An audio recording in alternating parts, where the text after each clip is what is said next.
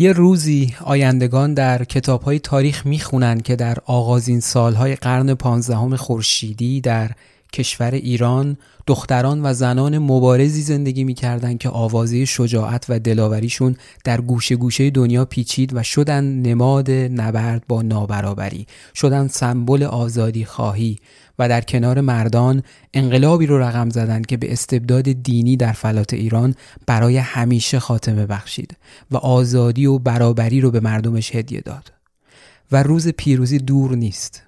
ملتی که آگاه شد رو دیگه نمیشه به بردگی و بندگی کشید.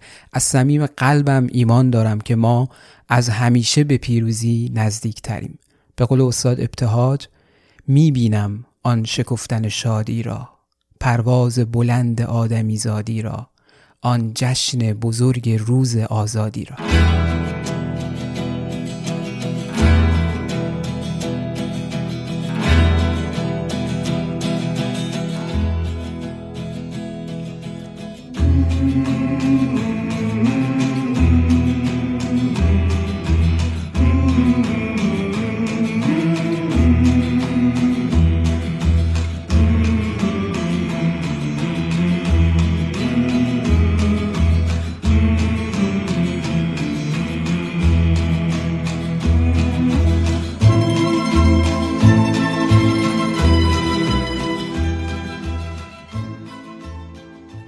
سلام. من علیرضا پاینده هستم. چیزی که میشنوید یک اپیزود ویژه از پادکست جرفاست که در آبان 1401 ضبط شده و برای ادای دین به دخترها و پسرهایی هست که جون به کف سینه ستبر در کف خیابونهای ایران در حال جنگ با سیاهی هستند مثل همه ایرانی که این روزها کاروبار اصلیشون رو گذاشتن کنار رو دارن میجنگن برای پیروزی حالا هر کس به طریقی.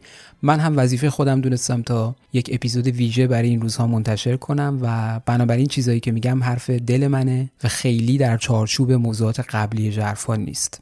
البته درش داستان و قصه و روایت زیاد هست. فکر می‌کنم شما هم موافق باشین که اتفاق خیلی خیلی بزرگی در کشور ما در حال رخ دادنه. دخترها و زنهایی که شجاعت رو معنی کردن و در صف اول در کنار مردان و شاید حتی جلوتر از اونها در حال مبارزه با استبداد هستند. البته این اولین بار نیست که زنهای ایرانی با برداشتن پوشش عرف علیه بیعدالتی اعتراض می‌کنن. در تاریخ ایران زنان دیگری هم بودند که این کارو کردند. منتها متاسفانه حافظه تاریخ غالبا درباره نقش آفرینان زن منصف نیست و دچار فراموشی میشه. به عنوان مثال زینب پاشا یکی از شخصیت های گمشده تاریخ ایرانه که به تنهایی و در اوج روزهای پردنشینی و خانهنشینی زنها پرچمدار اعتراض های مردمی پیش از انقلاب مشروطه در تبریز بود. برخلاف عرف اون زمان که زنها چادر و روبنده حتما داشتن زینب پاشا در عملیات و حملاتی که انجام می‌داد علیه استبداد قاجار به همراه زنهای دیگه با صورت باز بود چارقد از سر بر می داشت و حتی به نشانه تحقیر اون رو به سمت مردهایی که به قیام نمی پیوستن پرتاب می کرد. اسم زینب پاشا زمانی بر سر زبون ها میفته که ناصرالدین شاه امتیاز خرید و فروش توتون و تنباکو رو در سراسر ایران به یک شرکت انگلیسی واگذار می‌کنه.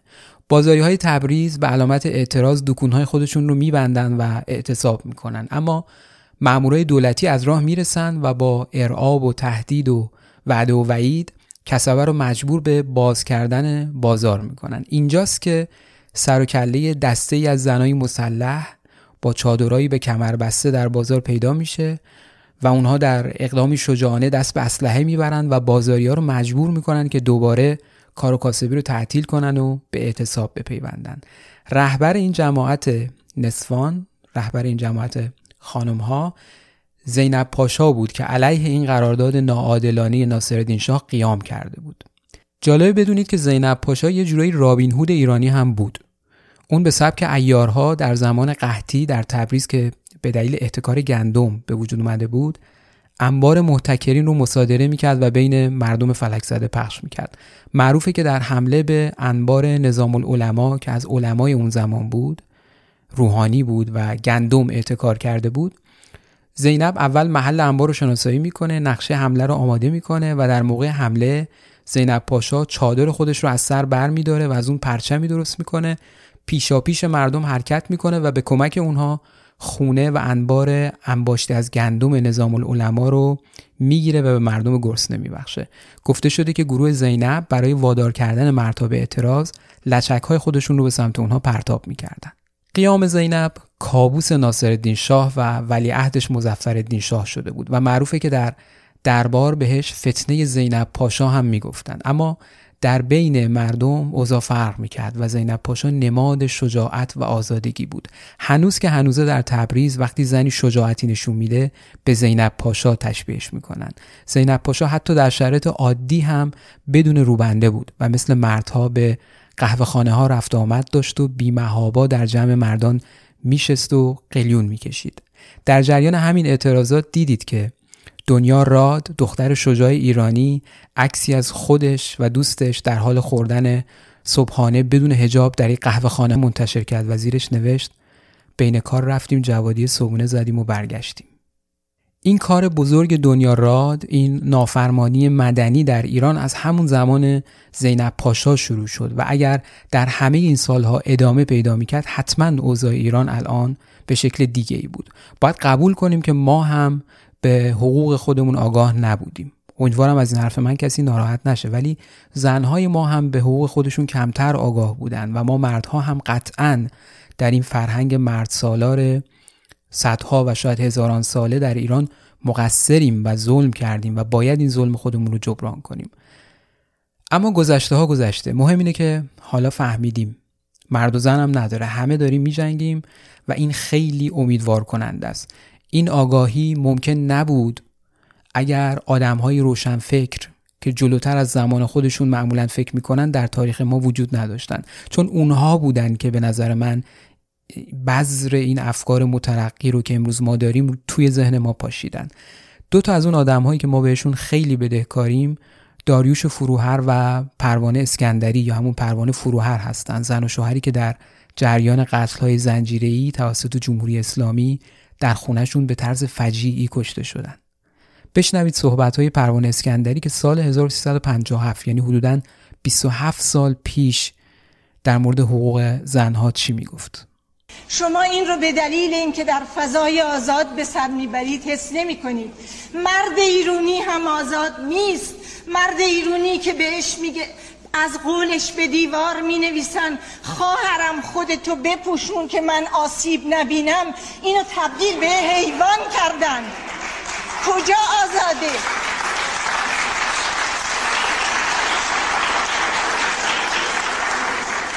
اون مرد که باید از حق خودش دفاع بکنه. بگه من حیوان نیستم. من مغز دارم. من درک دارم. من زنم دخترم مادرم رو باور دارم. مرد ایرونی هم آزاد نیست. برای اینکه کل اون جامعه زیر پوشش ستمه. در چارچوب خانواده هم زیر همون سلطه جمهوری اسلامی مادر توان این رو داره که بچه هاش رو جوری پرورش بده که باورهای درست داشته باشند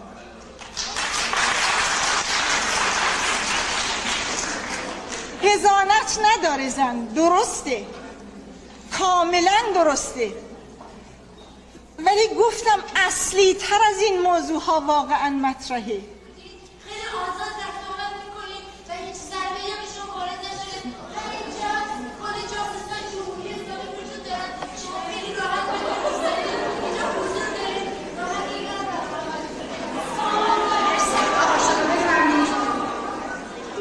که ما این مشکلات بسیار زیاد رو داریم.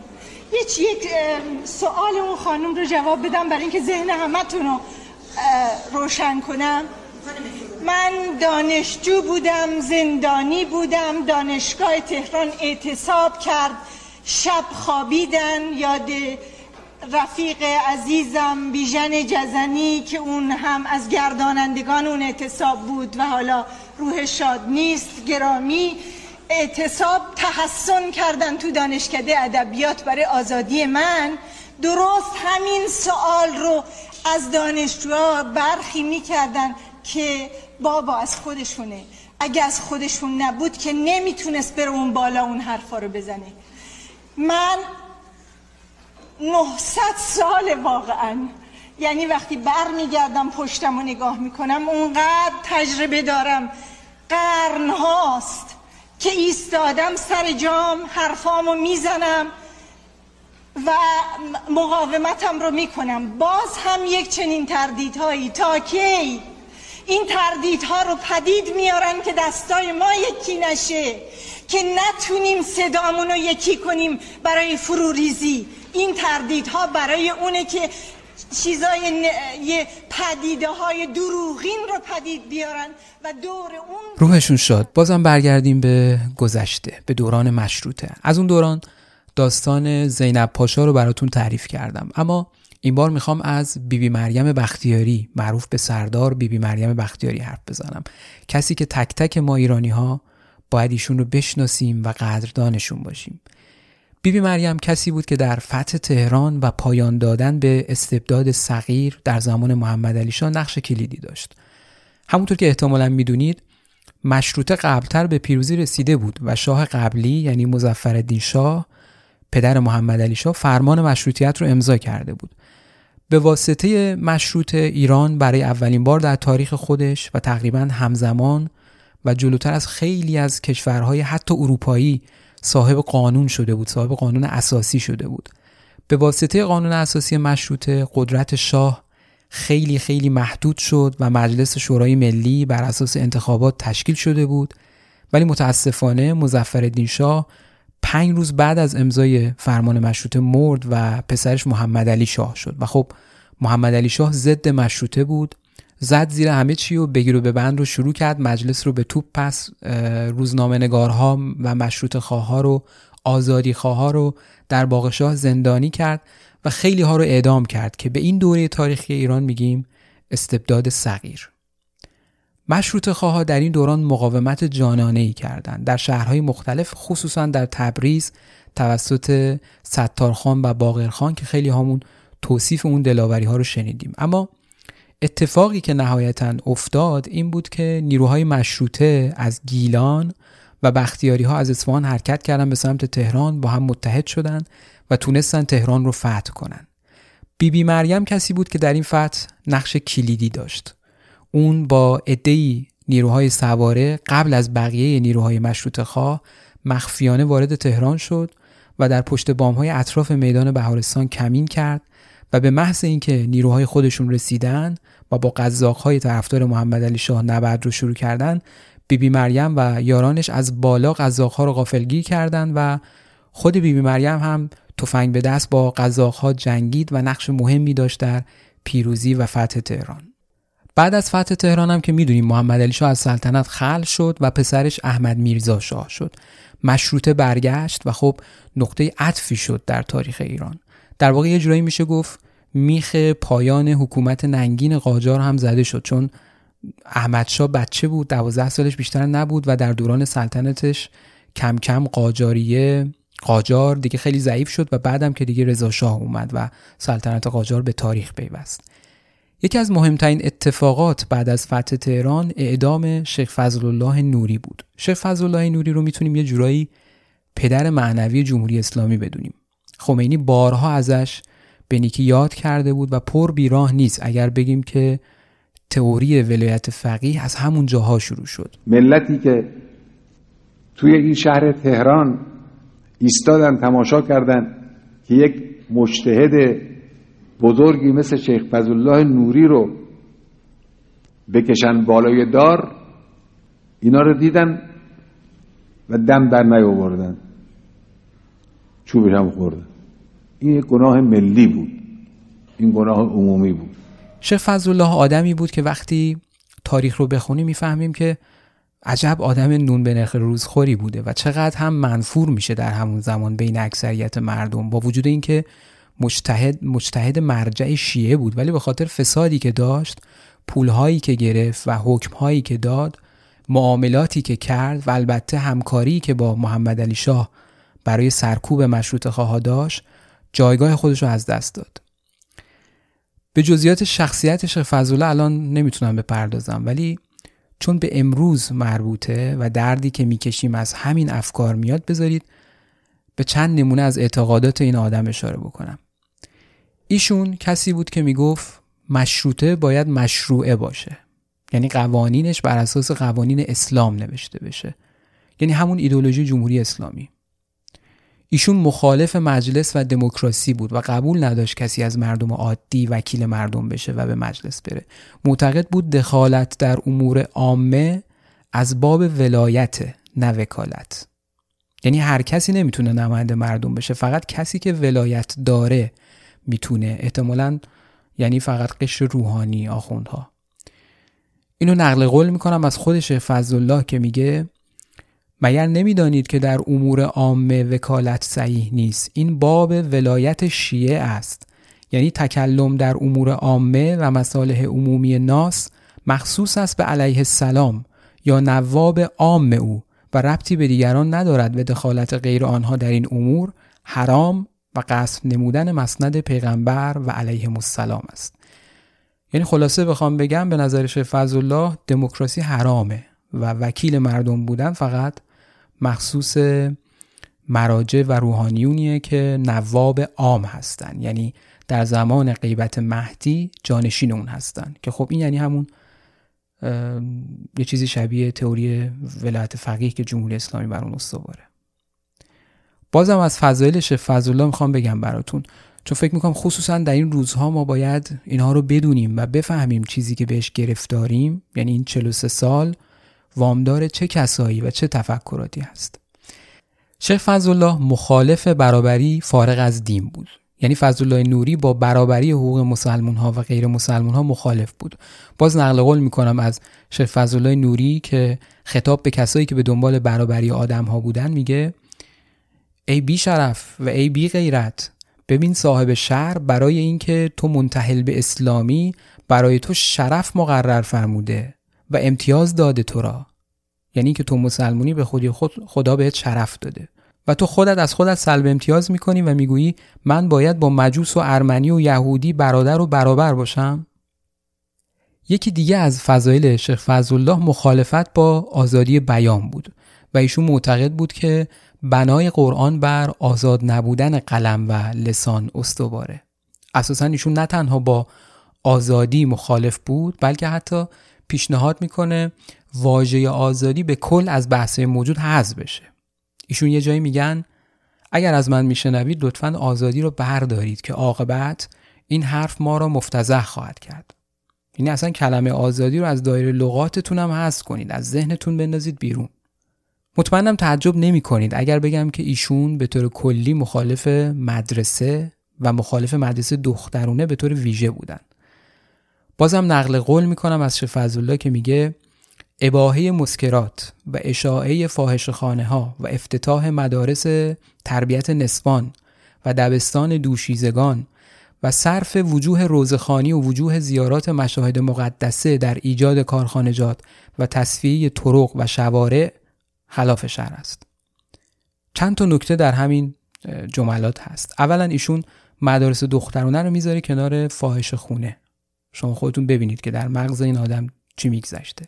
و بعد میگه صرف وجوه روزخانی و زیارات مشاهد مقدسه در ایجاد کارخانجات یعنی پولی که باید صرف روزخونی بشه صرف ساخت مثلا کارخونه بشه غلطه خلاف شهره همینی که در جمهوری اسلامی بودجه سازمان محیط زیست از بودجه خیلی از مراکز مذهبی پایین تره مثلا بودجه سازمان محیط زیست امسال 2150 میلیارد تومنه. ولی بودجه حوزه علمیه 2800 میلیارد تومنه. یعنی محیط زیست کل کشور ایران با این همه وسعت این همه جنگل کوه حیوانات دریا دریاچه تالاب رودخانه کویر از حوزه علمیه ارزشش کمتره. 650 میلیارد تومن ارزشش کمتره. تازه حوزه علمیه یکی از ده ها نهاد مذهبی در ایرانه. 43 دستگاه مذهبی در ایران سالانه بودجه می‌گیرن که جمعشون بزنیم خدا می‌دونه چندین برابر بودجه سازمان محیط زیست میشه. بگذاریم برگردیم به شیخ فضلالله. شیخ فضلالله در جلسه خصوصی به نازم الاسلام کرمانی که یه روزنامه‌نگار بزرگ بوده در اون زمان و مخالف سرسخت اندیشه های فضلالله درباره همین موضوع مخالفتش با مدرسه شیخ فضلالله میگه نازم الاسلام تو را به حقیقت اسلام قسم می‌دهم. آیا این مدارس جدید خلاف شهر نیست و آیا ورود به این مدارس مصادف با ازمهلال دین اسلام نیست؟ آیا درس زبان خارجه و تحصیل شیمی و فیزیک عقاید شاگردان را سخیف و ضعیف نمی کند؟ مدارس را افتتاح کردید. آنچه توانستید در جراید از ترویج مدارس نوشتید. حالا شروع به مشروطه و جمهوری کردید. نمی‌دانید در دولت مشروطه اگر من بخواهم روزنه و سوراخ این اتاق را متعدد نمایم باید مالیات بدهم و اگر یک سوراخ را دو سوراخ کنم باید مالیات بدهم و کذا و کذا. می‌بینید دیگه یعنی شیخ دغدغه‌شون فقط ازمهلال دین خدا هم نبوده خدا رو شکر. نگران مالیات دادنشون هم بعد از مشروطه بودن. درست مثل همین الان که مثلا آستان قدس رضوی معلوم نیست اصلا مالیات میده یا نمیده.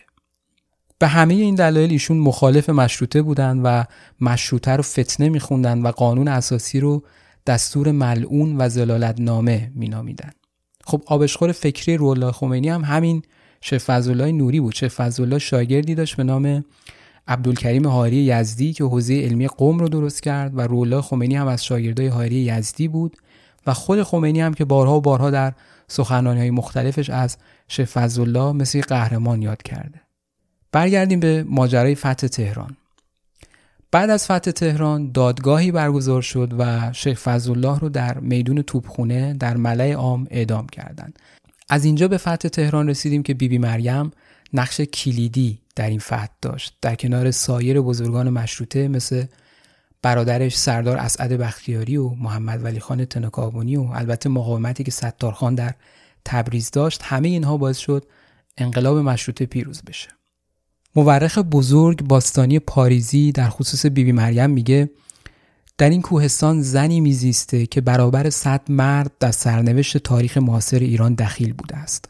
منظورم بیبی بی مریم بختیاری است که وقتی در جنگ بین الملل اول ایرانیان وطنخواه ابتدا از التیماتوم روس و بعد از حجوم انگلیسی ها ناچار به مهاجرت و آواره کوهستان شدند این زن نامدار همه آنان را پناه داد و همینطوره خونه بیبی بی مریم همیشه پناهگاه آزادی خواهان بود. در اون دوران ملیگراهایی مثل دکتر مصدق ملک و بهار ولی اکبر ده خدا در یک برهی از زمان به خونه بیبی بی مریم پناه می‌برند و بیبی بی بهشون پناه میده. به همین دلیل هم هست که مثلا شخصیت بزرگی مثل دکتر مصدق تا آخر عمر همیشه از بیبی بی مریم به نیکی یاد می‌کرد. این اپیزود هم اینجا به پایان می‌رسه. فقط در آخر می‌خوام اینو بگم که دخترها و پسرای امروز ایران هم از همون تبار بیبی بی مریم ها و زینب پاشاها و ستارخان ها هستند و دوباره اون شکوه رو زنده کردن و دست به انقلاب دیگه ای زدن و شیخ فضلالله های امروز باید منتظر دادگاه عدالت اونها باشن.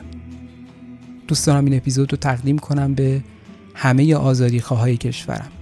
به نیکا به سارینا به خدا نور به حدیث به پویا به همه کسایی که زندگی اندیش بودن شاد بودن اما این شادی رو اهریمن ازشون دریغ کرد. به حسین رونقی به نرگس محمدی به نسرین ستوده به آرش صادقی که در بند اسارت گرفتارن و جوونیشون رو فدای آزادی ما کردن.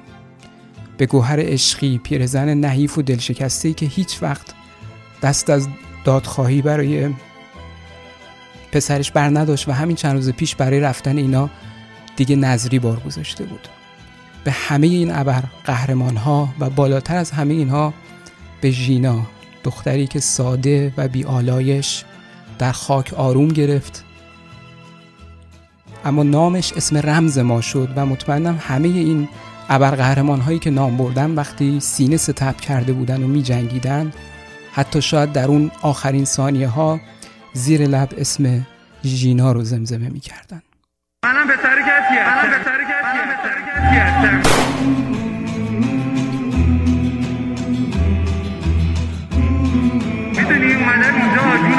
خطر گذاشتم. مادر را پدر را. شما هم بچه هاتون رو بیان بیرون. یک بار برای همیشه این رژیم تبهکار و فاسد رو که چهل سال مردم کشور عزیز ایران رو بدبخت کرده از بین ببرد همه مردم گرد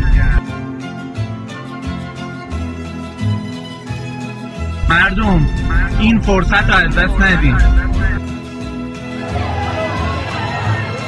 امید یه طلوعی بهتر برای مردم ایران؟ من از مردم قیور و بزرگ و سرفراز ایران می‌خوام که راه پویای من و پویاها رو ادامه بدم. و من اگر بنشینم تو اگر بنشینی چه کسی برخیزد